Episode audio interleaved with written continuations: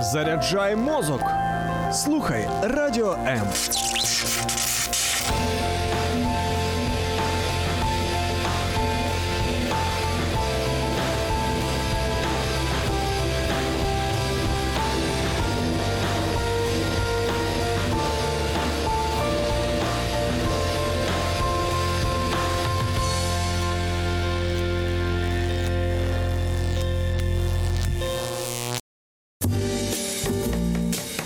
Учня до майстра про людей ще того гарту у програмі майстерня. Вітаємо, це програма майстерня. І у сьогоднішньому випуску треба сказати, що у нас у студії Захурдаєва. Пані Лариса Захурдаєва, вона лікар-акушер-гінеколог вищої категорії, кандидат медичних наук, завідувачка акушерським відділом багатопрофільного медичного центру Лелека. Та людина, яку, мабуть, що е, ми чекали в цій студії, тому що в одній із програм заділи заживе. Пані Ларисо, дуже вам вдячна за візит і дякую вам за ось це бажання е, нести світло у маси, світло у народи. Спасибі. Е, Вітаю вас, пані Ірино. Вітаю наших всіх слухачів. Дуже рада, якщо мої знання, мій досвід є корисним і потрібним. Я завжди рада ним поділитися. Будь ласка. Але цей досвід не всім може заходити, і не всі можуть ахать і охать. Ах, яка прелість. Буває, що задіває так боляче.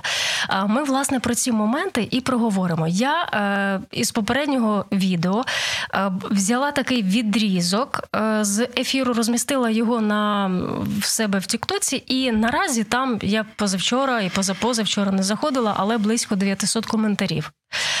Я старалася їх, певна річ, що всі я не можу аналізувати і навіть всі дочитати до кінця, але я їх пачками посортувала, і, виходячи із цих коментарів, ми сформулювали іще запитання, які, можливо, би угамують голод тих мам. Це в основному мами, і, до речі, добре, що ще і майбутні мами, які цікавляться, от здавалось би, природніми такими е, речами, як материнство. От, ну, найперше, коли е, я дізналася, що я вагітна, я не скажу, що я як кінь скакала від щастя, тому що я розуміла, що переді мною страшенна відповідальність, що якась там частина мого життя зараз вона постане на паузу. Є дівчата, які вимолюють у Бога дітей і не можуть їх мати. Є дівчата, є жінки, які ну можуть чесно зізнатися, що я дивлюся, як мама сюсюкається зі своєю донечкою, і я не відчуваю нічого того, що вона може відчувати. От немає в мене нічого такого теплого, що відгукувалось би що звеніло би всередині мене. Так от питання, чому така несправедливість? Одні просять у Бога і дітей не мають, а інші в собі материнства не відчувають. Я думаю, що ви, як акушер-гінеколог, із цим питанням найчастіше, мабуть, стикаєтеся. Ви знаєте, е, це питання виникає у нас е, дуже часто. Е, за фахом своєї роботи ми бачимо настільки різноманітні життєві історії що, е, ну, мабуть, навіть будь-який автор сценарію якогось тривалого серіалу не може вигадати при будь-якій фантазії те, що е, життя має, і, і ті життєві колізії, повороти, які, е, з якими ми стикаємося. Тому дійсно варіантів надзвичайно багато.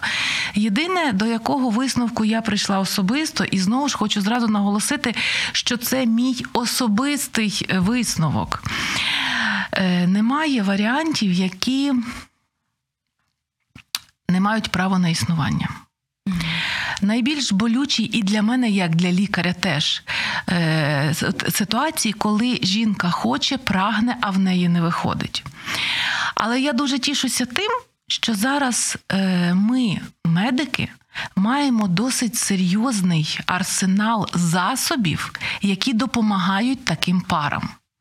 Тому говорити про те, що при будь-яких обставинах ця пара, ця сім'я не матиме ніколи дітей, мабуть, на сучасному етапі, мабуть, це нереально. Дійсно, є абсолютно різні е, об'єми медичної допомоги, включаючи допоміжні репродуктивні технології.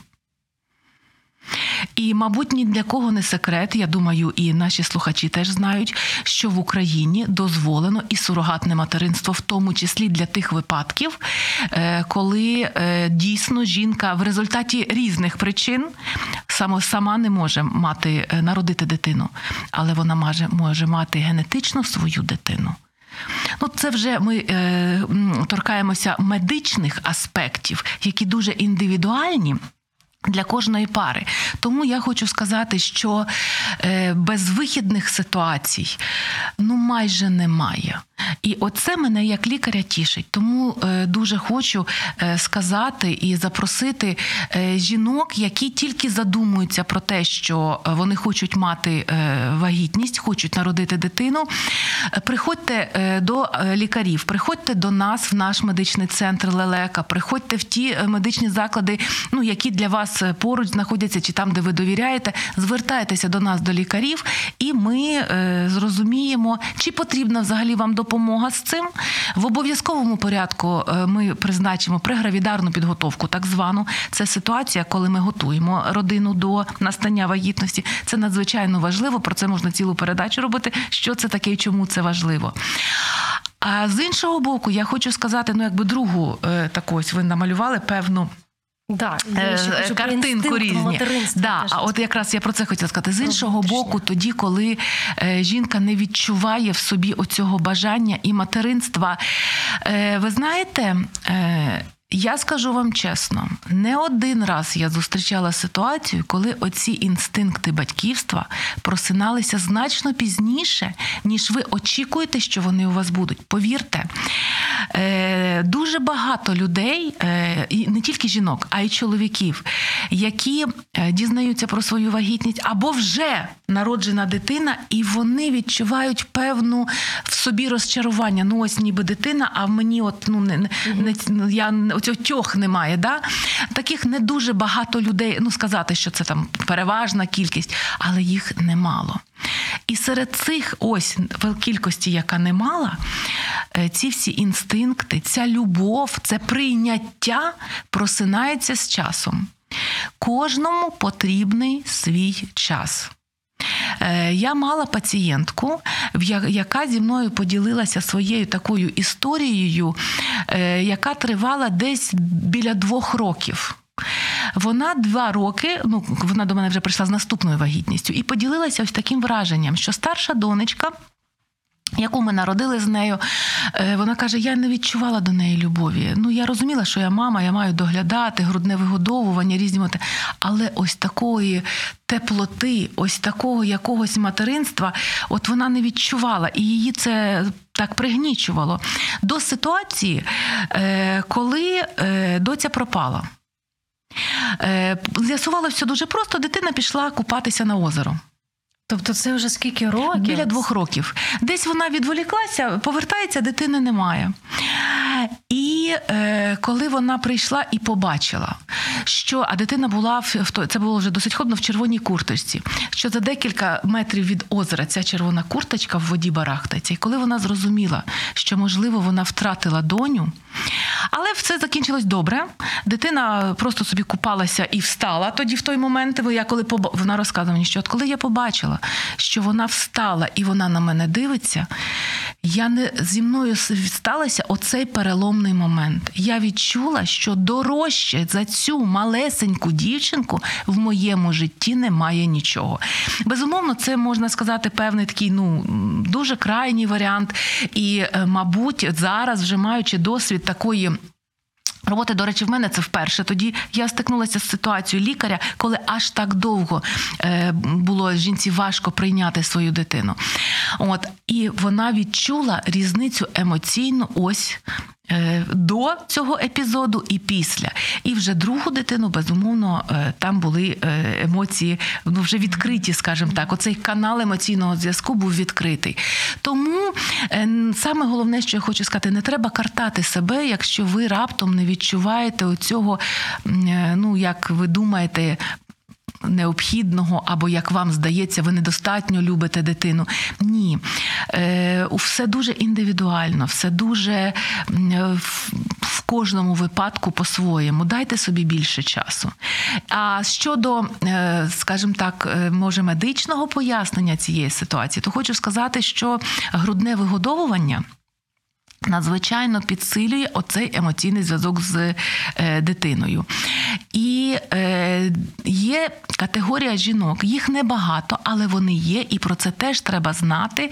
І я не один раз за свою практику, я тричі зустрічалася е, з такою ситуацією, коли е, у жінок е, дуже особливо формується оцей е, емоційний зв'язок.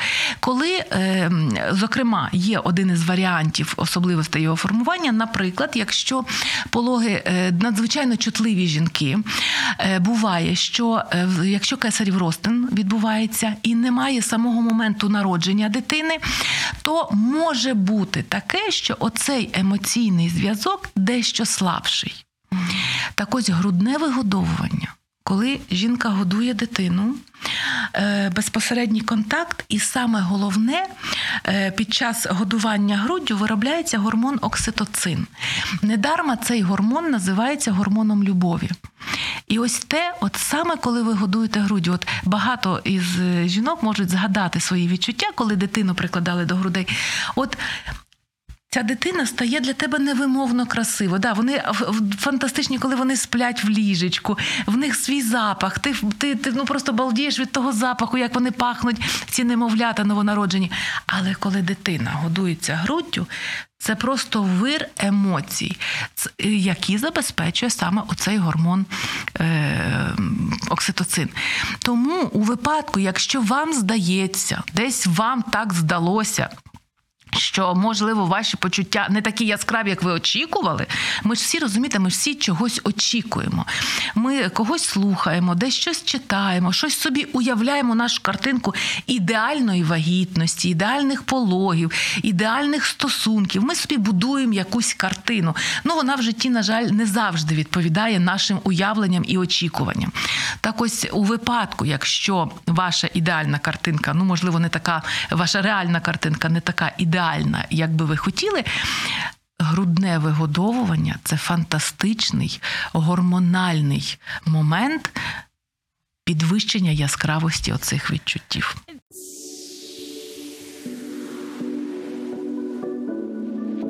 Слухай радіо М на fm хвилях. Київ 89,4, Запоріжжя 88 та 8, Кременчук 97 і 9, Донецька область, Слов'янськ, Краматорськ 87 та 5 ФМ, Покровськ 103 і 7, Гірник 105 і 5, Одеська область, Миколаївка 101 і 7 ФМ. Радіо М. Ми тут заради тебе. Тим дівчатам, які говорять: ой, не знаю, чи народжувати, бо немає ось цього інстинкту материнства. Народжуйте. Погодує де груддю, все прийде. Ви знаєте, можна сказати? е, е, не зовсім. Розберімося в цьому. Е, Давайте трошечки звернемося до цього. Дитина має народжуватись. Ну, знову ж таки, в ідеальній картинці світу, давайте так говорити, да? там, де її чекають заради того, заради Скільки дитини. відсотків в Україні зараз таке? А не тому, що потрібно покращити якісь е, побутові умови, десь е, якесь особисте життя Або зробити більш певним, або так вийшло.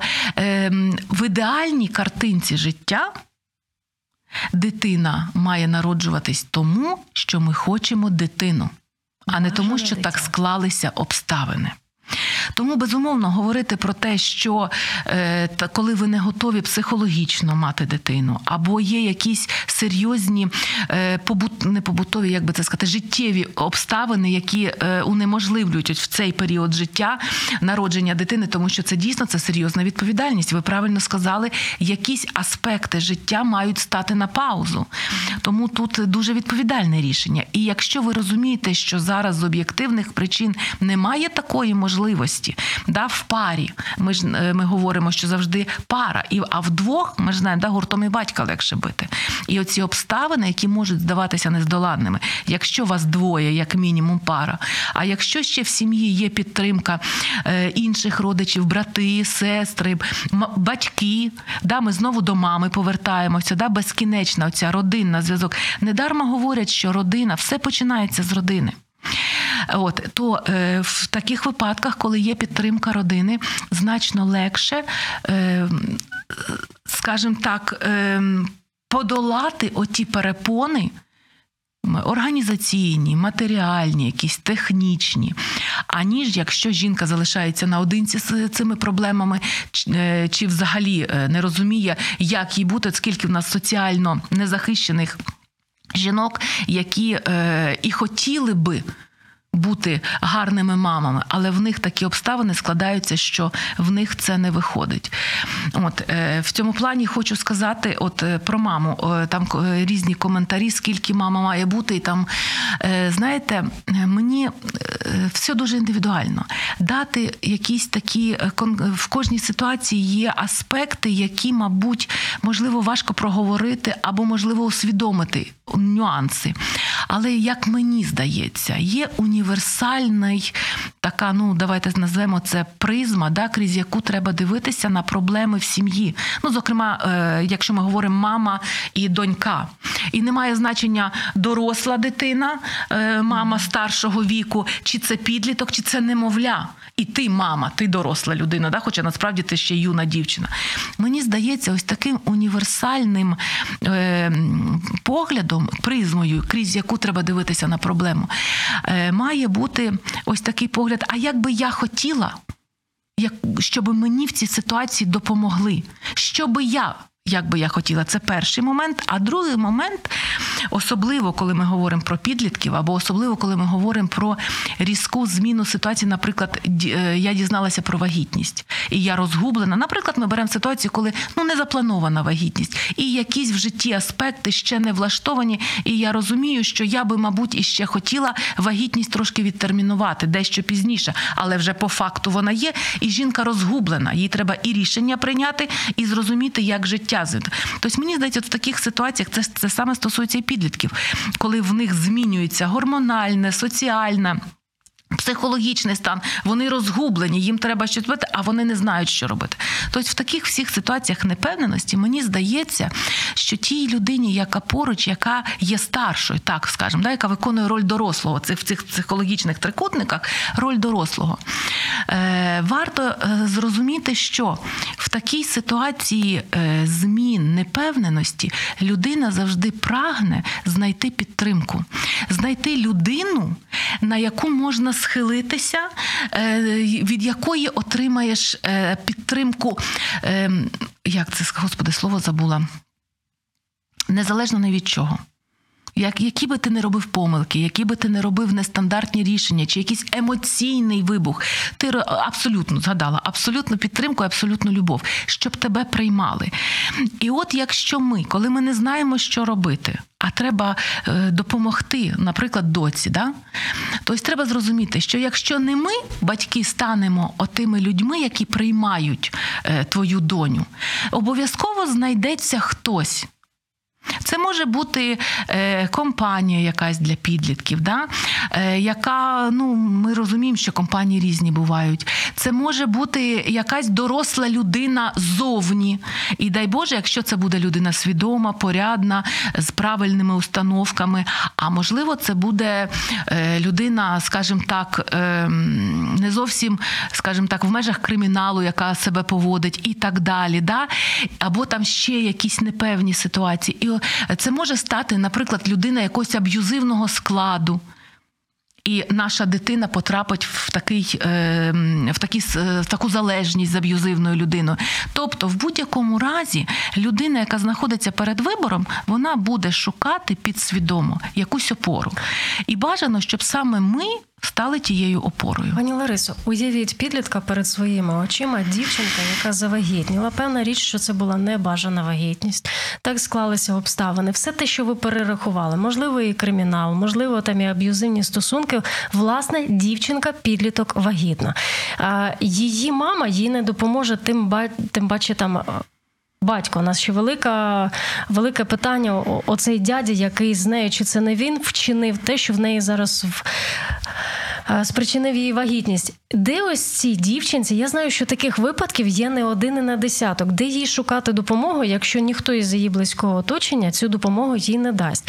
Уявимо ще далі, продвинемося сценарій цей продумуємо далі. Вона знайшла, десь зачепилася, десь в інтернеті, побачила якийсь заклик, що тут можуть е, провести з вагітністю, тут можуть надати психологічну консультацію.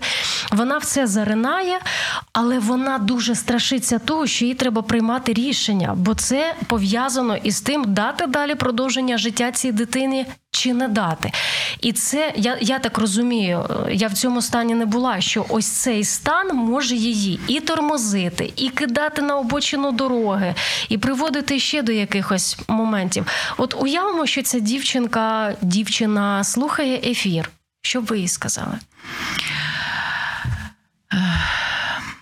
Важке запитання, але я розкажу зараз е, історію, яка була зі мною як з лікарем.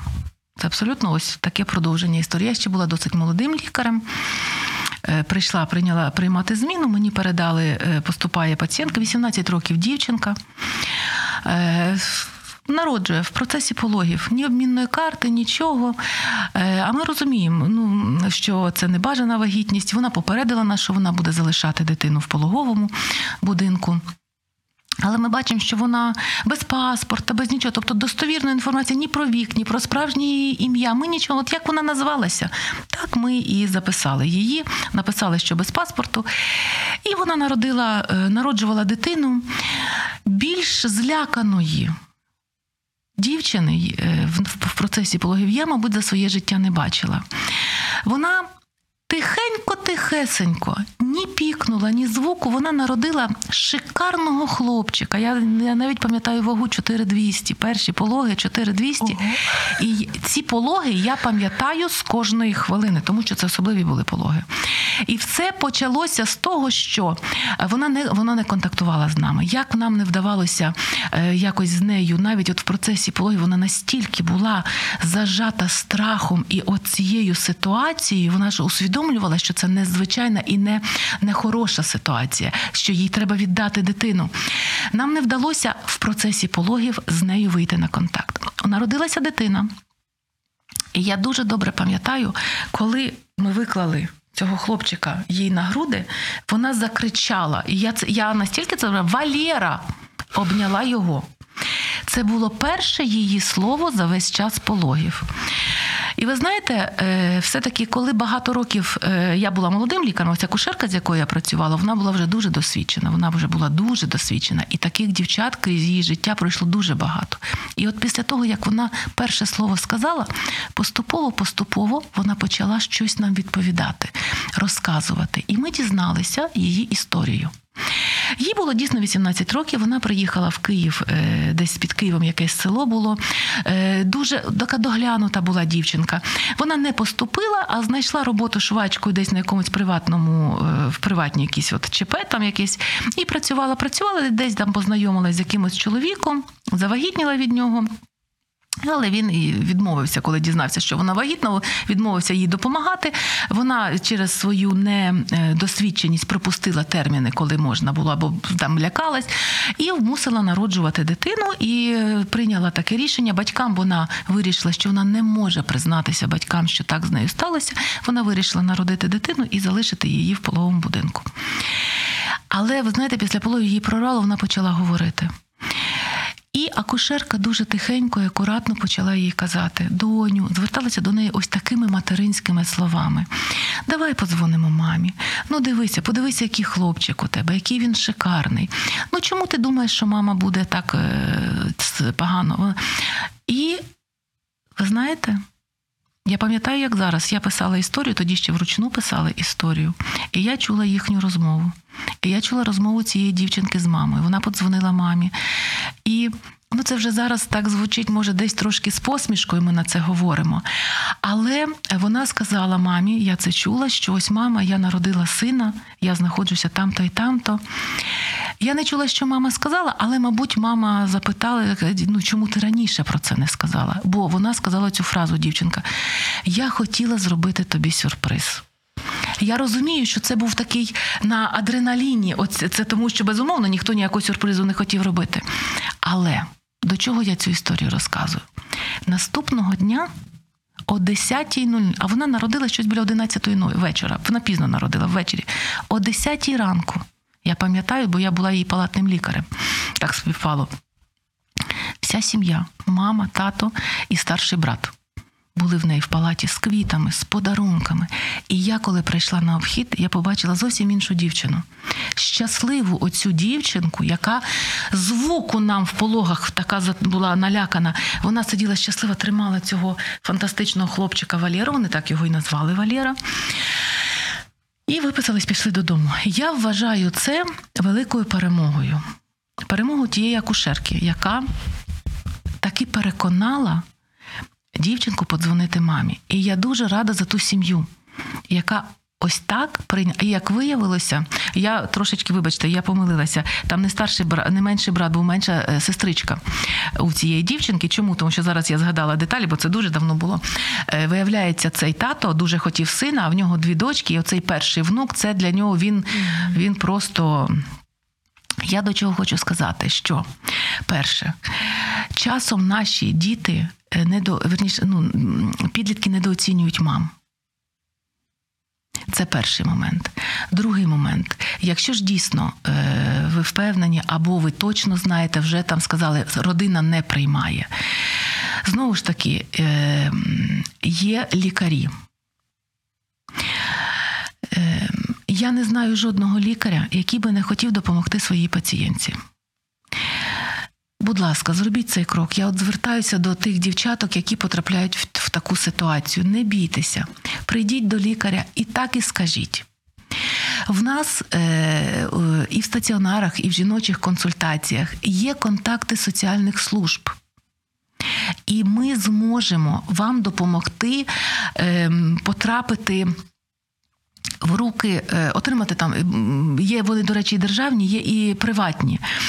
Е, І е, у випадку, якщо дійсно ви в надзвичайно скрутному середовищі, ми зможемо з вами обговорити і медичну частину.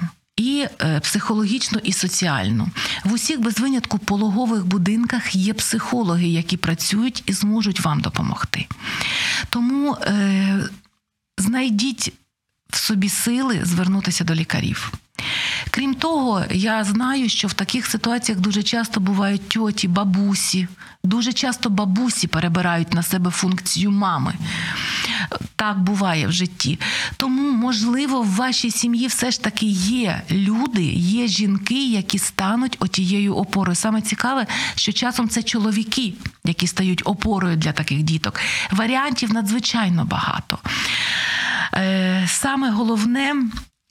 Наважитися попросити оцю допомогу, що наші підлітки можуть, е, звичайно, скажімо так, боятися. Дуже часто, до речі, першими, хто з'ясовує про наявність проблеми, стають вчителі в школах, які помічають зміни в дівчині. Тому тут розумієте, це дуже велика соціальна проблема. Це не лише проблема медична, в більшій мірі це соціальна проблема. Тому іншого варіанту, аніж гуртом вирішувати цю проблему, мабуть, немає. Можливо, саме тому і от такі якісь соціальні проекти, радіопередачі на цю тему важливі. Чому? Для того, щоб ці діти, а це ж діти, не залишалися наодинці з цією дуже серйозною проблемою. І доросла жінка часом не завжди може вирішити е, ось питання несподіваної вагітності, яке перед нею стоїть. А що тоді вже говорити про цю маленьку дівчинку, в якої так сталося? Тому лише разом ми можемо допомогти нашим дітям. І ще дуже хочеться, щоб ми зараз ну це почули ось цю думку, що всередині себе ця дівчинка може переживати. От ви розповідаєте, що може вона була пекло. Це, це насправді пекло. Вона е, Бо, бо оточення може засуджувати, оточення може не надати там руку підтримки, руку допомоги, а бо, бо насправді не знає, що там в тій голові коїться, що всередині цієї дівчинки відбувається. Бо вона на грані життя і смерті. Бо в неї отак щось хтось не то, і вона скаже: ну раз є така велика проблема, то може мені ліпше із життя піти. Насправді відсутність е, розуміння в соціумі це одна з найбільших проблем. І якщо знаєте, якщо е, глянути на проблему оцього відторгнення, да, то не лише ж такі діти потрапляють в таку ситуацію. В таку ситуацію потрапляє дуже багато інших людей з іншими проблемами. Давайте будемо відвертими. Досі лише нещодавно е, родини, в яких народжуються діти з генетичними особливостями. Вони перестали піддаватися, от якщо, наприклад, говорити про вроджені синдроми, той самий синдром Дауна, да? лише зараз, знову ж таки, через велику таку соціальну роботу, роз'яснювальну роботу серед людей е, розуміють, що це просто особливі діти. І що ці діти можуть соціалізуватися. На заході вони ходять е, в, взагалі в загальноосвітні школи. А в нас ми, від, ми дуже сильно відстаємо в розумінні ось цього, що люди різні. І кожна людина має право на е, соціальне життя, що не треба засуджувати цих дітей. Розумієте, дуже часто, на жаль, От, наприклад, діти з ДЦП. І якщо мама з такою дитинкою на колясці приїде, наприклад, десь е, на якусь площадку, де гуляють здорові діти, ну давайте будемо відвертими. Дуже в великій кількості випадків така мама стикнеться з несприйняттям її дитини іншими дітками, а ще гірше мамами. Так. Розумієте, діти навіть в більшій мірі, якщо вони маленькі, вони взагалі не дуже часто не ділять дітей на, на дітей з особливостями і дітей без особливостей. Вони дружать там всі разом. А ось мама може сказати: не підходь, не гуляйся, там е, не, не давай свою іграшку. Розумієте, ось це іде ж від нас.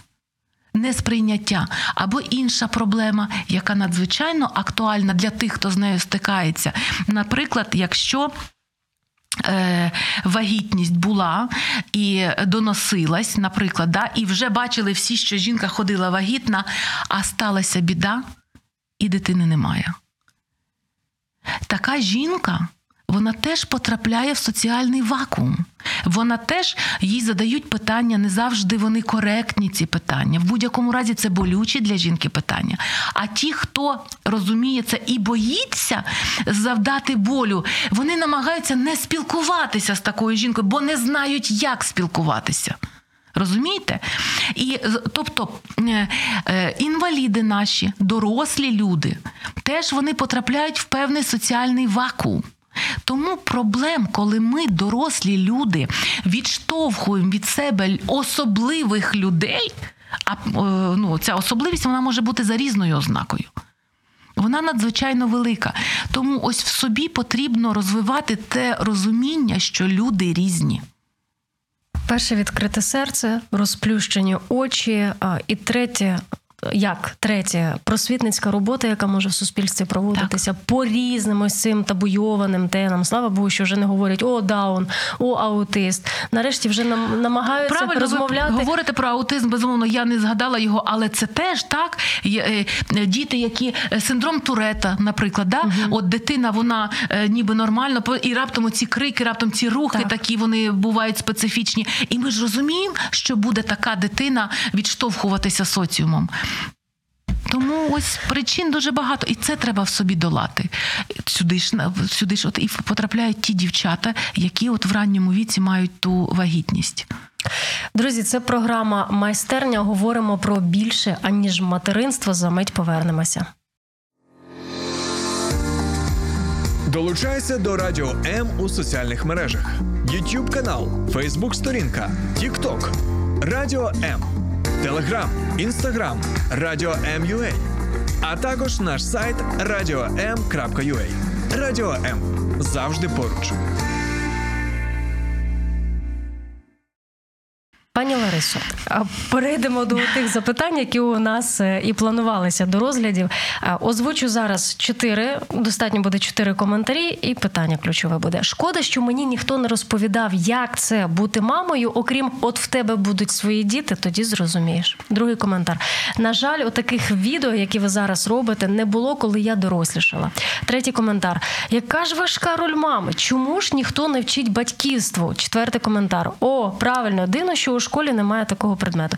Питання: от ви перед цим сказали, що у вас е, ви готуєте мам стати мамами, і не тільки мам, але і тата. А от саме материнство у його глобальному значенні, де цього навчитися? Я розумію, що через помилки, але ну окей, я собі завдаю болю, я себе травмую, але ж я ж і ближніх своїх теж травмую. Я, значить, дитині шкоди свої завдаю, одній дитині, другій дитині. Можна якось всьому навчитися завчасно і в материнстві зі спокійною душею, вже таким досвідчена, така ще не мама, але досвідчена. Ви знаєте, е, мені здається, що будь-яка дитина. Яка б мама не була супер е, крута, все одно матиме до мами якісь претензії. Мгм. Мабуть, в- в певний такий круговорот от таких от якихось про- претензій, проблем, він, мабуть, е, існує і, мабуть, він логічний. Але ви знаєте, мені здається, що е, і е, добре, що ми дійшли в своєму розвитку в суспільстві до того, що ми знімаємо табуйовані теми. І в тому числі, як стати мамою. Е, Мені здається, що наші мами нас цьому не вчили, і оця фраза будуть у тебе свої діти, все зрозумієш, доживеш до мого віку, зрозумієш. Це стандартні такі фрази. Да? Жодної, мабуть, мами немає, яка б нам не сказала е, своїм дітям е, таку фразу. Мабуть, вони нам говорили це не тому, що вони не хотіли передати нам свій досвід, а мабуть, тому що вони не знали, як це сформулювати. І, мабуть, діяли інтуїтивно. Як їм здавалося, і вони знаходилися під впливом тих соціальних обмежень, які були в той час. Давайте говорити про те, що ми всі, ну наші батьки, принаймні, да, вони діти радянського суспільства, і ті обмеження, ті табу, які накладало суспільство тоді на жінок, на репродуктивну функцію на табу щодо статевого життя, дозрівання і так далі. і так далі. Е, е, Роль чоловіка в сім'ї, е, в суспільстві, роль жінки це неминуче від, накладало відбиток на розвиток наших мам і тат. Тому вимагати від них того, чого їх не вчили, ну, мабуть, це несправедливо. Ми маємо це сприйняти перше. В них вони зростали ось в таких умовах, і ну не найгіршими батьками для нас вони були. Але ж ми тепер маємо можливість е, отримати ці знання, отримати цей досвід. Головне, ми маємо можливість поділитися власним досвідом, щоб використати його вже в своєму материнстві. Тому е, ми маємо разом навчатися. Тобто, перше, на батьків не треба дутися, що вони не дали відповідного Вони дали те, що могли дати. Да, і Більше, це, ніж і вони це дали. їхня любов була теж. Те, як вони це розуміли. Треба просто подумати, і знову ж таки кажу, що би ми хотіли, от уявити себе маленькою дівчинкою. Що би я хотіла, щоб моя мама мені дала? Подякувати мамі за те, що вона давала, тому що вона підтримувала нас так, як могла. Їй здавалося, що вона робить максимум. Нам же ж теж насправді здається, що ми для своїх дітей все робимо. А в них може бути інший погляд. Можливо, вони думають, що їм треба. Інакше прояв нашої любові. Ось це те, що я говорила в попередній програмі, і зараз повторюю: нам варто навчитися розмовляти. Розмовляти один з одним, розмовляти з дітьми. Е, Діти насправді надзвичайно розумні, вони і так все бачать. І, мабуть, якісь речі треба з ними щиро промовляти, не боятися показати, що ти не знаєш, що ти вчишся, запитати, особливо якщо це підліток, показати е, е, повагу до дитини. А що би ти хотіла, щоб я зробила? Як би ти хотіла, щоб покращились наші стосунки? Доця, я не знаю, от якось так я втомилась, я щось не можу зрозуміти. А як би ти хотіла, якби ти була мамою? І ми можемо від своїх дітей почути дуже цікаві речі. Е, дуже цікаві речі, до речі, можна почути і під час таких розмов, і якщо цих розмов немає. Е, от мені останній раз подруга говорить: уявляєш, я їй кажу добрий ранок, а вона мені пока, ні з того, ні з цього. Ну от і починаєш розуміти, що дійсно у нас у жінок, як ну як уже у зрілої жінки, є певні цикли в місяці, так і от у дітей ось цей весь перехідний їхній період, це якийсь суцільний, суцільний такий е, цикл. Пишуть, що Е, і будемо резюмувати запитання. Я проходжу такий період. З маминої доці перетворюється в злого підлітка. І з одного боку це дуже злить, з іншого радію, що стає такою самостійною. Другий коментар.